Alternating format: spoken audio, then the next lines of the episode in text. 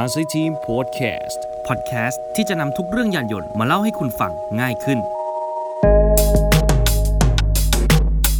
สวัสดีคุณผู้ฟังทุกท่านครับ และนี่คือ c a r s i Team Podcast สัปดาห์ที่แล้วเราได้ปล่อยพอดแคสต์สัมภาษณ์คุณปุ๊ก ชมัยพรประพัฒพงศ์ผู้อำนวยการโครงการ Skill Driving Experience หรือชื่อไทยก็คือขับเป็นขับปลอดภัยกับสื่อสากล ต้องบอกว่าก็มีกระแสตอบรับที่ดีนะครับ ก็ต้องขอขอบคุณคุณผู้ฟังทุกท่านนะครับ ที่ให้การต้อนรับเรา เราเป็นน้องใหม่ในวงการพอดแคสต์นะครับ ยังไงก็ขอฝากเนื้อฝากตัว แล้วก็รวมไปถึงฝากติดตามพอดแคสต์ของเราได้ทาง YouTube Channel ของเรานะครับ ก็คือ c a s i Channel และรวมไปถึง SoundCloud ครับ ก็คือ soundcloud.com/c a s i team ก็ไปกดติดตามแล้วก็กดแจ้งเตือนได้ หรือจะติชม พอดแคสต์ของเราก็สามารถติชมกันได้ ใครมีเรื่องราวอะไรที่น่าสนใจก็ลองส่งมา เดี๋ยวเดี๋ยวเราจะไปค้นคว้าแล้วก็ทำเป็นคอนเทนต์ให้ทุกท่านได้ฟังกันนะครับ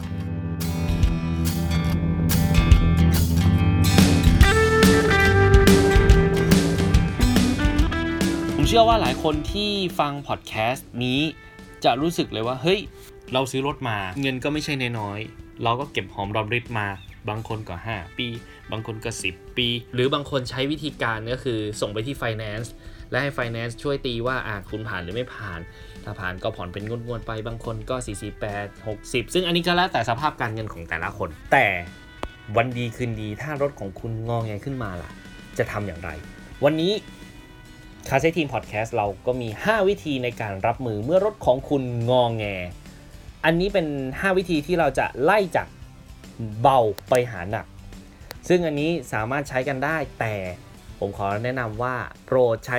วิจารณญาณในการรับฟังเพราะว่ารายละเอียดมันเยอะมาก แต่ว่าเราพยายามย่อให้เข้าใจง่ายที่สุดนะครับ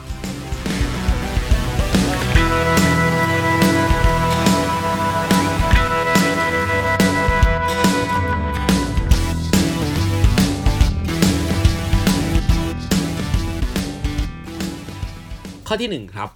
ถ้ารู้ว่ารถของท่านมีปัญหา ให้นำรถเข้าศูนย์บริการครับ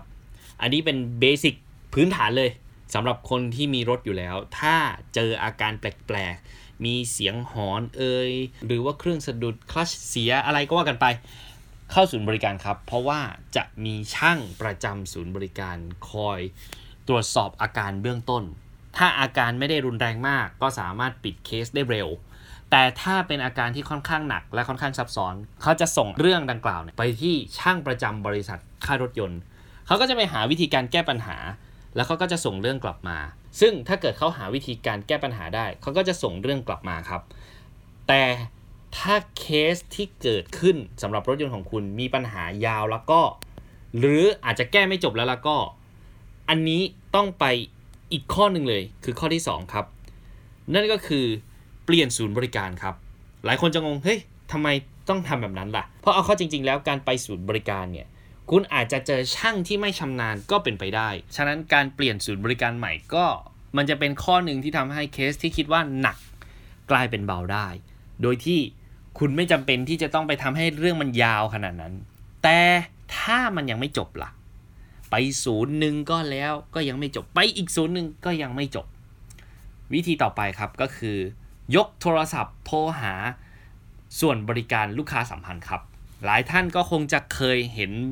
โบชัวหรือแม้กระทั่งคู่มือรถเขาจะมีสายติดต่อบริการลูกค้าสัมพันธ์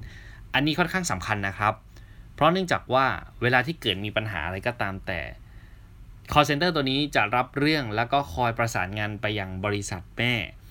ซึ่งบริษัทแม่ก็คือในประเทศไทยก่อนนะครับ ก่อนที่จะส่งไปที่ headquarter ที่ต่างประเทศนั่นเอง เอาง่ายๆก็คือว่าถ้าคุณมีปัญหา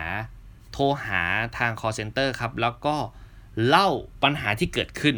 จากนั้นเขาก็จะนำท็อปปิกดังกล่าวเนี่ยไปให้กับฝ่ายเทคนิค ซึ่งเขาจะช่วยวิเคราะห์ว่าปัญหาที่เกิดขึ้นเนี่ยมันเกิดขึ้นได้อะไรยังไงบ้าง ในบางกรณีอาจจะกินเวลาในการวิเคราะห์นาน และต้องมีการประสานงานกับบริษัทแม่ที่ต่างประเทศ หรือในบางกรณีอาจต้องส่งวิศวกรฝ่ายเทคนิคจากต่างประเทศ เพื่อวิเคราะห์ปัญหาที่เกิดขึ้น และหากปัญหาของท่านเป็นปัญหาใหม่ และเป็นเรื่องที่เกิดขึ้นทั่วโลก ทางบริษัทรถยนต์จะแจ้งเป็น recall เพื่อเรียกรถยนต์ที่มีปัญหาแบบเดียวกับท่าน กลับมาแก้ไขในอนาคต คือพูดง่ายๆว่าถ้าเกิดเจอเคสที่แบบประหลาดมากๆ แล้วเป็นเคสที่เจอเหมือนกันทั่วโลกเขาก็จะเรียก recall มาอ่านแล้วก็จะมาซ่อมแซม ถ้าในกรณีที่เขาสามารถแก้ไขปัญหาได้ ไม่ว่าจะลึกหรือเบื้องต้นก็ตามแต่ อันนี้คุณต้องไปที่ศูนย์บริการด้วยนะครับ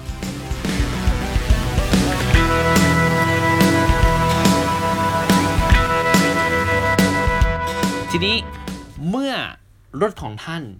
ยังงองแงต่อเนื่อง งองแงไม่หยุดไปหาหมอมาแล้วก็ยังงองแง ถ้ามันเป็นขนาดนี้แล้ว ซื้อคืนไปเลยดีกว่าไหม นี่คือเคสที่เกิดขึ้นนะครับ แล้วก็หลังๆมาก็มีเคสของการซื้อคืนที่เพิ่มมากขึ้น สุดทางรักแล้วก็ต้องมีการเจราจาซื้อรถยนต์คืนกับบริษัทรถยนต์ ซึ่งหลายคนเริ่มรู้สึกล้วว่าเฮ้ยเหนื่อยที่จะต้องมานั่งแก้ปัญหา รถยนต์ที่ซื้อมาเก็บเงินมาตั้ง 5 ปี 10 ปี ฉันก็ต้องส่งซ่อม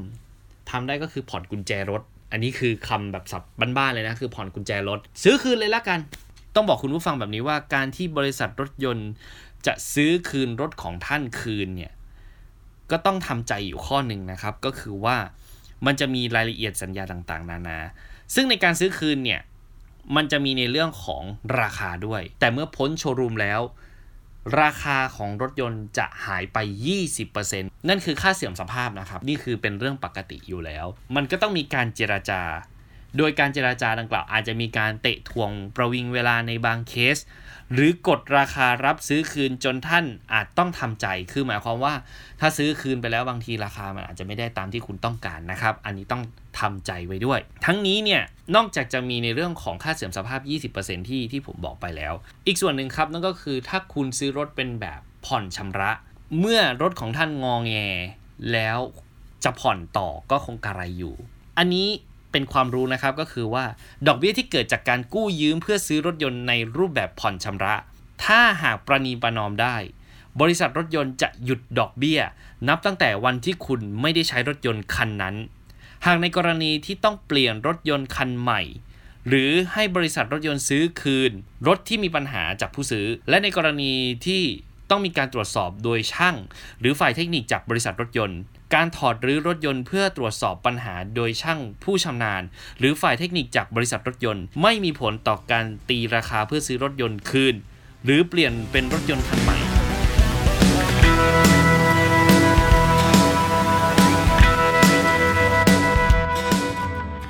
หลังจากที่ผ่านมาแล้วสี่ข้อ แต่ปัญหายังไม่จบสักที ไปฟ้องที่สคบครับ หรือสำนักงานคุ้มครองผู้บริโภคครับ ซึ่ง สคบเนี่ยถ้าเราจะฟ้องเขาเนี่ยเราต้องรวบรวมหลักฐานนะครับ ไม่ว่าจะเป็นปัญหารถที่เกิดขึ้น ระยะเวลาของเคส ค่ายรถยนต์ไม่ใส่ใจดูแล ร้องเรียนไปที่สคบแล้วสคบจะเป็นผู้ฟ้องร้องดำเนินคดีกับบริษัทรถยนต์ครับ ซึ่งการฟ้องร้องเนี่ยเพื่อให้บริษัทรถยนต์รับผิดชอบทั้งค่าเสียเวลา และราคารถ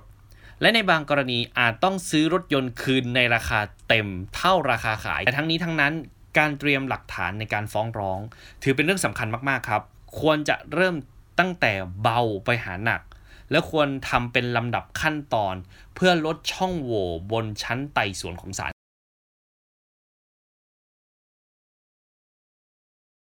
อีกข้อหนึ่งนะครับที่คาเซ็ทีมพอดแคสต์อยากจะบอกก็คือว่า ใครก็ตามที่คิดจะใช้โซเชียลเน็ตเวิร์กในการร้องเรียนนะครับ ต้องบอกแบบนี้ว่าวิธีนี้ เป็นวิธีที่ผิดนะครับ เพราะนั่นอาจทำให้ผลเสียเกิดขึ้นต่อตัวท่านเอง และหากกระบวนการแก้ไขปัญหายังอยู่ในระหว่างการดำเนินงานหรือเจราจากันอยู่ ท่านอาจจะเสียผลสรุปที่ดีต่อตัวท่านเอง อันนี้อยากจะบอกกับทุกท่านว่าถ้าใครใช้โซเชียลเน็ตเวิร์กนะครับ ใช้เท่าที่จำเป็น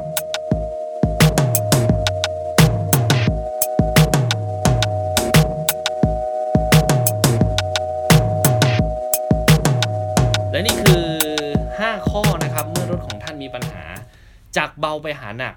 ซึ่งแน่นอนครับว่ารถยนต์สุดที่รักของคุณเนี่ยไม่มีใครหรอกครับ ที่ไม่อยากให้ป่วย หรือไม่อยากงองแง แต่ทางที่ดีเมื่อมันเจอปัญหาแล้ว เราก็ต้องค่อยๆ แก้ปัญหา และที่สำคัญครับ ใช้ความประนีประนอม เจราจาโดยสันติ ทั้งนี้ทั้งนั้นเราอาจจะต้องถอยกันคนละก้าวครับ และเราพูดคุยเจราจากัน บางทีเคสร้ายๆอาจจะจบด้วยดี และบางครั้ง ไอ้ความบางครั้งความใจร้อนของเรา เคสที่จะจบได้ดีกับกลายเป็นร้ายซะอย่างนั้น ฉะนั้น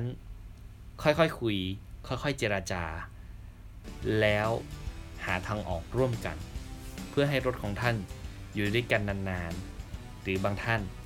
อาจจะไปหารถคันใหม่ที่ถูกใจกว่าเดิมก็เป็นได้ครับ